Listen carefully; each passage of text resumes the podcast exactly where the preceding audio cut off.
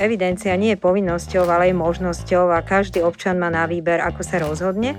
Ak sa však rozhodne, že sa zaeviduje na úrade práce, samozrejme v zmysle zákona mu vyplývajú z toho určité práva aj povinnosti, čo je možno výhodou, ak sa teda pýtate na výhody, uchádzač o zamestnanie sa stáva automaticky poistencom štátu, čo sa týka zdravotnej poisťovne, pretože jedine zdravotné poistenie je povinné poistenie, ale zase na druhej strane sa mu doba, po ktorú je v evidencii, nezapočítava do odpracovaných rokov. Počúvate Profesia v praxi. Som rada, že sa počujeme zase. Dnešný diel je venovaný absolventom. Doteraz si spomínam, že keď som skončila vysokú školu, pociťovala som celkom veľkú neistotu. Nevedela som, ako to funguje s úradom práce, ako tam ísť, s čím tam ísť, čo tam robiť, ďalej, aké sú moje povinnosti voči zdravotnej poisťovni a tak ďalej. A v tejto časti urobíme všetko preto, aby to, čo som vtedy pociťovala ja, nepociťoval nikto, kto si vypočuje náš podcast. Ako to teda všetko funguje, nám objasní námestníčka sekcie služieb zamestnanosti z ústredia práce, sociálnych vecí a rodiny Katarína Dubovanová. Dobrý deň vám prajem. Dobrý deň. Tak, otázka na úvod. Absolventi majú na výber, ak teda nemajú po škole rovno dohodnuté zamestnanie, môžu ísť na úrad práce, nemusia to urobiť. Aká je teda výhoda, keď sa prihlásia? Povedala by som to tak najskôr všeobecne. Samozrejme, zákon o službách zamestnanosti umožňuje každému občanovi, či už je to absolventi alebo iní občania, ktorí stratili prácu, zaevidovať sa na úrade práce ako nezamestnaní. Ja len chcem povedať, že ako náhle chcem zdôrazniť, že evidencia nie je povinnosťou, ale je možnosťou a každý občan má na výber, ako sa rozhodne. Ak sa však rozhodne, že sa zaeviduje na úrade práce, samozrejme v zmysle zákona mu vyplývajú z toho určité práva aj povinnosti, čo je možno výhodou, ak sa teda pýtate na výhody, tak si tým pádom uchádzač o zamestnanie sa stáva automaticky poistencom štátu, čo sa týka zdravotnej poisťovne, pretože jedine zdravotné poistenie je povinné poistenie, ale zase na druhej strane sa mu doba, po ktorú je v evidencii, nezapočítava do odpracovaných rokov. Takže je to na zvážení každého jedného, či sa zaeviduje alebo nezaeviduje.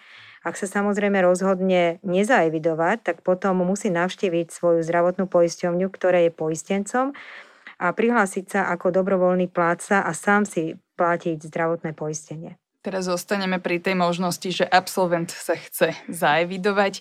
Poďme teraz k stredoškolským absolventom, dajme tomu, že maturanta, tu máme čerstvého. Dokedy sa má on prihlásiť na tom úrade práce po tom, čo práve absolvoval tú maturitnú skúšku? Absolventi stredoškoláci, teda absolvent, ktorý urobil maturitnú skúšku, je poistencom štátu do 31. augusta. To znamená, ten ani nemá dôvod sa evidovať, pretože vlastne by to bolo duplicitné poistenie. Na rozdiel od absolventov vysokých škôl, ktorým vlastne dňom vykonania štátnej záverečnej skúšky sa končí doba, kedy je poistencom štátu. A ak sa tento absolvent nerozhodne zaevidovať sa, tak ako som povedala pred chvíľou, sa musí zaevidovať alebo nahlásiť na svoje zdravotnej poisťovni a prihlásiť sa ako dobrovoľný plátca. A teda viem, že tam bol nejaký čas po tej štátnej skúške, teda konkrétne na vysokej škole. Ak sa rozhodne, že sa zaeviduje a urobí tak do 7 kalendárnych dní od dňa ukončenia tej štátnej záverečnej skúšky, tak bude zaevidovaný dňom ako keby nasledujúcim po dni vykonania štátnej záverečnej skúšky. Pre príklad, ukončí štátnu záverečnú skúšku 31. mája, ak sa do 7. júna zaeviduje, tak je zaevidovaný, alebo tá doba sa mu počíta, ako keby bol zaevidovaný od 1. júna. Uh-huh. Ak sa však rozhodne zaevidovať neskôr, to je jedno, aj keby sa zaevidoval na 8. kalendárny deň, tak ako som povedala, musí sa prihlásiť ako samostatný, teda dobrovoľný plátca v zdravotnej poisťovni a tú alikvotnú časť tých x dní, ktorý je od toho dňa, kedy vykonal tú štátnu záverečnú skúšku, si musí zdravotné poistenie doplatiť. Ja iba zrekapitulujem, že je to teda 7 kalendárnych dní. Absolventi často hovoria, že niekto im povie 10, povráva sa, že 2 týždne, povráva sa, že týždeň, čiže zopakujeme 7 kalendárnych dní. A teda ako je to teraz s bakalármi, ktorí pokračujú v štúdiu? Treba aj oni to majú riešiť, že aj im sa to končí tou štátnou skúškou, či toto vôbec oni? Nie. Oni sú stále osoby, ktorí sa sústavne pripravujú na povolanie, to znamená, pre týchto sa nevzťahuje, že sa musia, alebo že je pre nich výhoda, sú naďalej poistenci štátu, tak ako to je pri maturantoch, pretože on potom vlastne v septembri bude plynule pokračovať, čiže on sa stále považuje za osobu, ktorá sa sústavne pripravuje na povolanie, takže pre tých nemá význam sa evidovať na úrade práce. Predstavme si, že máme tu teraz absolventa, ktorý nemá ešte teda prácu na plný úväzok, povedal si, že to bude riešiť až neskôr, ale má brigádu. To znamená, že má prácu na dohodu, má niečo riešiť s tým úradom práce, nemusí to riešiť. Zákon o službách zamestnanosti jasne definuje, kto je uchádzač o zamestnanie a v zmysle tohto zákona uchádzač o zamestnanie je ten, ktorý chce pracovať, môže pracovať a aktívne si hľada zamestnanie.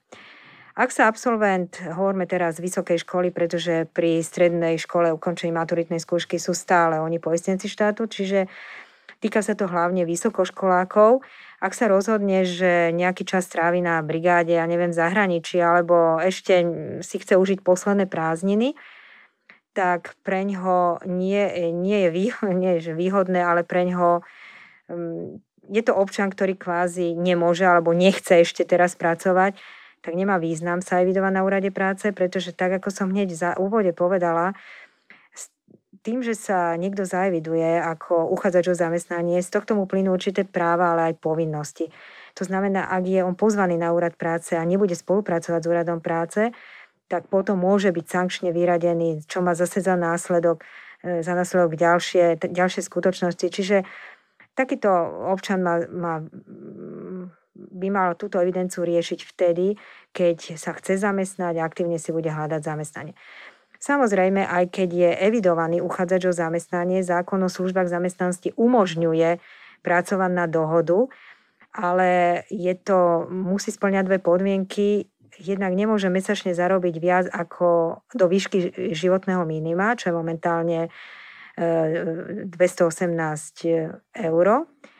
A druhá podmienka, môže za rok odpracovať najviac 40 dní.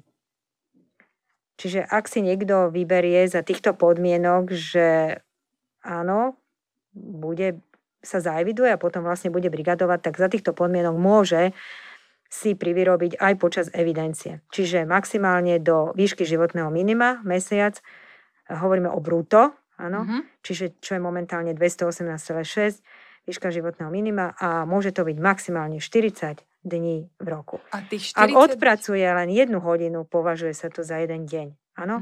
Čiže nenaščítavajú sa hodiny, ale hovoríme o 40 dňoch. Dobre. Tak poďme teraz na ten úrad práce. Som absolventom a teda chystám sa na ten úrad práce. V prvom rade ma zaujíma, kam mám ísť a či sa toto dá vyriešiť iba osobne, alebo to môžem vyriešiť aj online. Ako na to? Momentálne sú 3 možnosti, ako sa zaevidovať na úrade práce. Buď to urobí občan mieste svojho trvalého bydliska, alebo sa rozhodne to poslať elektronicky, ale so zaručeným elektronickým podpisom, alebo v čase núdzového stavu, mimoriadnej situácie, ktorá je vyhlásená, čo je momentálne mimoriadna situácia, je stále vyhlásená, núdzový stav nie, ale je možné podať túto žiadosť aj mailom alebo poštou bez zaručeného elektronického podpisu.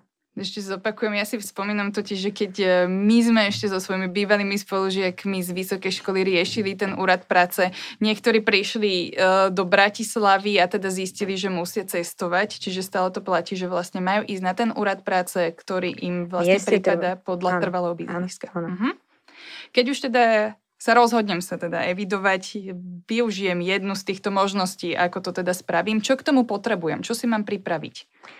Musíte mať platný občiansky preukaz a potvrdenie alebo nejaký buď doklad o skončení pracovného pomeru, v prípade absolventa doklad o skončení štúdia, či už je to diplom, alebo v prípade, ak by nastala taká situácia, že študent preruší to štúdiu, tak potrebuje predložiť doklad zo študijného oddelenia o buď prerušení, alebo pozastavení, alebo ukončení štúdia. Teraz teda podarilo sa mi prihlásiť sa na tom úrade práce a teda tá jedna z tých výhod je práve to, že za mňa bude štát platiť v zdravotnej poisťovni. Mám to nejak oznámiť zdravotnej poisťovni, alebo toto sa ma netýka, toto už je, že ja som sa proste zaevidovala na tom úrade práce a tým je pre mňa hotovo so zdravotnou poisťovňou, ja už samostatne nemusím komunikovať. Stačí, že sa zaevidujete na úrad práce, o veci, čo sa týka sociálnej alebo zdravotnej poisťovne sa ako keby nestaráte, to ide dennými tokmi, tieto informácie odchádzajú na sociálnu poisťovňu a na zdravotné poisťovne. Poďme si niečo povedať o tom, že ako to vlastne na tom úrade práce chodí. Som zaevidovaná, ja si spomínam, že vtedy mi bol vlastne pridelený pracovník, ktorý si so mnou dohodol aj stretnutie. Ja som sa na to stretnutie nakoniec nedostala, lebo som už mala dohodnutú prácu. Ale že teda môžeme si povedať niečo viac k tomu, že čo môže ten človek očakávať od toho úradu práce, že čo tam tým pádom zažije, s kým sa bude rozprávať. Úrad práce nie je žiaden strašiak, ako si to niektorí predstavujú, alebo počujú, alebo neviem, myslia. Každopádne, keď príde na úrad práce, tak áno, jemu nie je pridelená, ale každý jeden uchádzač má svoju sprostredkovateľku, ktorá je pre neho kontaktná osoba na tom úrade, s ktorou komunikuje, dostane preukaz, kde má napísané meno, telefónne číslo, na ktorú v prvom rade sa kontaktuje. Už žiadosti si dohodne, či to bude mailová komunikácia, alebo to bude komunikácia prostredníctvom telefónu, SMS-iek telefónu. S touto osobou on komunikuje, to znamená, keď sa zaeviduje, ona s ním spraví taký riadený rozhovor, kde zistí, aké má kvalifikačné predpoklady, aká práca by bola pre ňoho vhodná, zistí aj, či napríklad nemá nejaké bariéry, ktoré by mu mohli znemožňovať sa zamestnať a samozrejme mu vysvetlí všetko, čo môže, čo nemôže, na čo si má dávať pozor. Hovorím, je to kontaktná osoba, kde aj v prípade, že sa nemôže niekedy dostaviť na úrad práce, veď predsa sme ľudia a všeličo v živote sa môže stáť zo dňa na deň, je treba stále kontaktovať túto sprostredkovateľku. Ak vie dopredu, že sa nebude môcť dostaviť, tak je vhodné ju kontaktovať skôr, ako ten termín nastane. Čiže nemusia sa obávať ľudia, že teraz nemôžem prísť na termín, lebo som jednoducho ochorela, alebo niečo, možno, že tam jednoducho mám, čo sa nedá preložiť. Neznamená to pre mňa automaticky výmaz. Nie, to nie. V každom prípade, samozrejme, zákon o službách zamestnanosti pozná vážne dôvody nedostavenia sa na úrad práce. Tým je samozrejme penka, očerka, nástup do pracovného pomeru a nestihol to ešte teda nejako oznámiť na úrad práce alebo nejaká iná skutočnosť. V každom prípade musí kontaktovať úrad práce a nevylučujem aj takú možnosť, že ak nekomunikuje s úradom práce, nedostaví sa na výzvy, nezvíja telefóny, tak teoreticky môže byť aj sankčne vyradený. Ale to už je taký iný prípad, že naozaj ignorujem, mám dohodnuté stretnutie, neprídem tam, čiže potom sa tom vlastne môže stať. Áno, hovorím, že sú jasne dané vážne dôvody a potom vlastne sú tam skutočnosti, ktoré posudzuje úrad, ktoré samozrejme sa snažia výjsť uchádzačom v ústrety, ale hovorím, ak komunikuje s úradom a neignoruje ten úrad. Tak sa nemá čoho bať. Tak sa nemá čoho bať. Sa nemal čoho bať, tak som... Presne ste dobre povedali, že ten úrad práce nie je strašiakom, ale kolujú také, akože všelijaké informácie. Napríklad môžem povedať tú známu, že ľudia sa často boja toho, že teraz prídu na stretnutie s tým človekom a on mu ponúkne, prácu, ktorá nespada do jeho kvalifikácie. Dajme tomu, že ide o vysokoškolského absolventa, bude mu poskytnutá práca upratovača, upratovačky. On to odmietne, automaticky teda odchádza z úradu práce. Naozaj to funguje takto, môže mu byť ponúknutá takáto práca a tým pádom, ak ju nezoberie, tak sa toto môže stať? No, evidencia, hovorím, na úrade práce nie je povinnosťou, ale je dobrovoľná. Čiže predpokladajme, že ten, kto sa zaeviduje na úrade práce, má naozaj enormnú snahu sa zamestnať, hľadať si zamestnanie.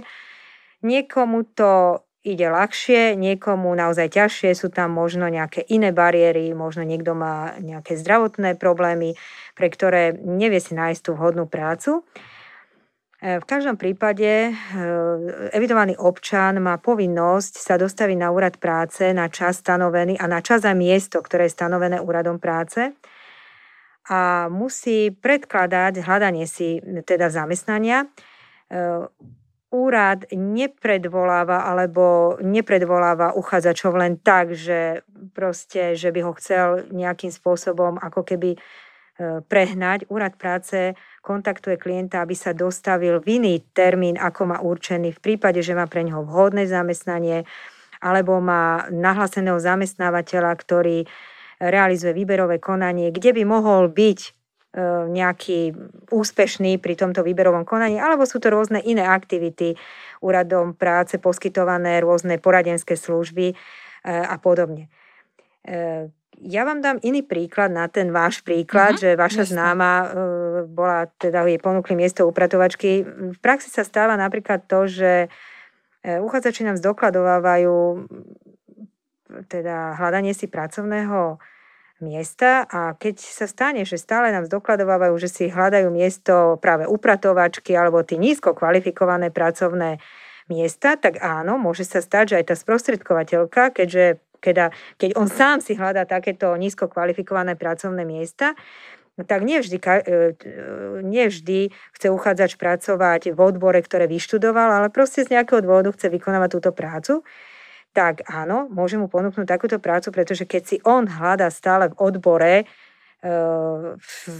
ona mu jednoducho ponúkne iba to, čo on ukázal, že hľadá. Áno, reálne. Ona mu ponúkne. Čiže v takýchto prípadoch sa to samozrejme môže stať. Ale vždy sa snaží hľadať pracovné miesto, ktoré by zodpovedalo jeho kvalifikácii.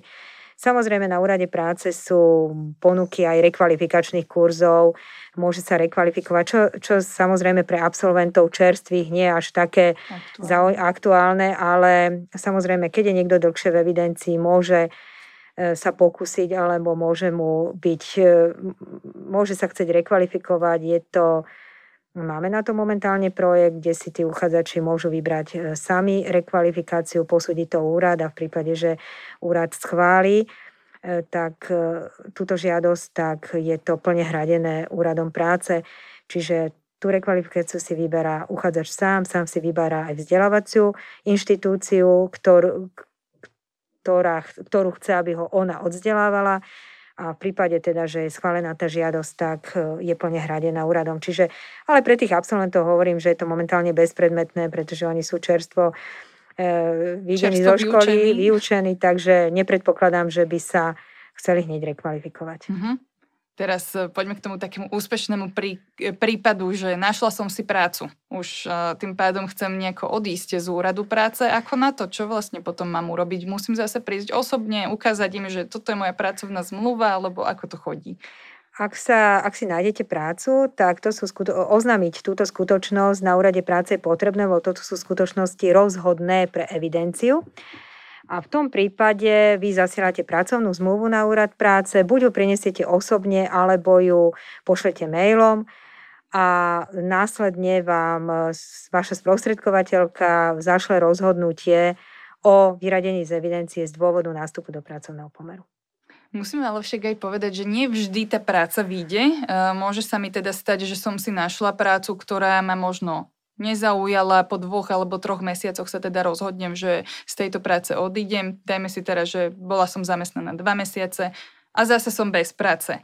Môžem prísť opäť sa teda evidovať na úrad práce, alebo je tam nejaká doba od toho, kedy som odišla naposledy, že môžem ísť zase, že musí to uplynúť, alebo ako to funguje v tomto prípade? Nie je tam žiadna stanovená doba, platí len 7 kalendárnych dní a zase na rozhodnutí klienta, či sa zaeviduje hneď do tých 7 kalendárnych dní po ukončení pracovného pomeru, alebo príde do evidencie, si podá žiadosť do evidencie neskôr, ale v tom prípade, ako som už povedala na začiatku, si musí doplatiť zdravotné poistenie sám ako dobrovoľný platca. Ešte si spomínam, že vlastne keď som ako absolventka prichádzala na ten úrad práce, tak tam niekde bola kolónka, či mám záujem o dávky v nezamestnanosti. Toto sa týka absolventov, oni môžu o to požiadať, alebo teda vo vyslovene väčšine prípadoch nemajú oni ešte nárok na dávku v nezamestnanosti. Dávku v nezamestnanosti vypláca sociálna poisťovňa za predpokladu, že za posledné 4 roky má klient má občan odpracovaných 730 dní a samozrejme mal hradené poistenie v nezamestnanosti. Keďže predpokladáme, že študenti väčšinou teda študovali dennou formou štúdia, tak túto podmienku nespĺňajú. Uh-huh. Posledná vec, ktorú by sme dnes mohli vyriešiť, je, že vieme, že vlastne rodičia študentov dostávajú tiež prídavky na deti.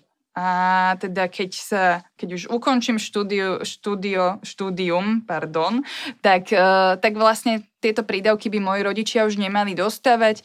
Mám tu nejakú informačnú tiež povinnosť, mám to dať niekomu vedieť, alebo zase sa môžem spoľahnúť na štát, že to už sa vybaví nejako samé, že jednoducho iba svojim rodičom už jednoducho neprinesiem ten papier o tom, že to potvrdenie o tom, že som študentka a tým pádom oni tie prídavky automaticky nedostanú. Že či jednoducho tam nehrozí to, že by ich dostávali a potom z toho budeme mať zle, lebo som to niekomu nedala vedieť. Nie, už nie je povinnosťou rodičov, aby hlasovali toto na úrady práce, alebo nosili potvrdenie, ak to bolo volakedy, že mám študenta, alebo že moje dieťa navštevuje základnú, strednú alebo vysokú školu. Je to už urobené automaticky cez informačný portál Ministerstva školstva, ale ovšem platí to len pre žiakov, ktorí študujú u nás na Slovensku, neplatí to pre rodičov detí, ktorí študujú v zahraničí, ale pre takých je na našej webovej stránke www.upsvar.gov.sk zverejnená žiadosť o poskytnutie teda prídavku na dieťa vo všetkých svetových jazykoch, takže tam si to treba pozrieť a títo rodičia musia predložiť toto potvrdenie, keď im dieťa študuje v zahraničí. Dobre, ďakujeme veľmi pekne, že ste nám priniesli tieto zaujímavé informácie. Veríme tomu, že sme absolventom naozaj pomohli. Priniesli sme im teda tie informácie, ktoré nevedeli, ktoré potrebovali a dokázali sme aj to, že tie úrady práce a tie zamestnanci na úradoch práce nie sú strašiaci a nie sú tam za účelom, že by ich chceli niekoho strašiť, ale naozaj budú pomáhať. Ďakujem za pozvanie a pevne verím, že budú mať len dobré skúsenosti z úradmi práce. Ďakujem. Do počutia, majte sa, počujeme sa pri ďalšom dieli.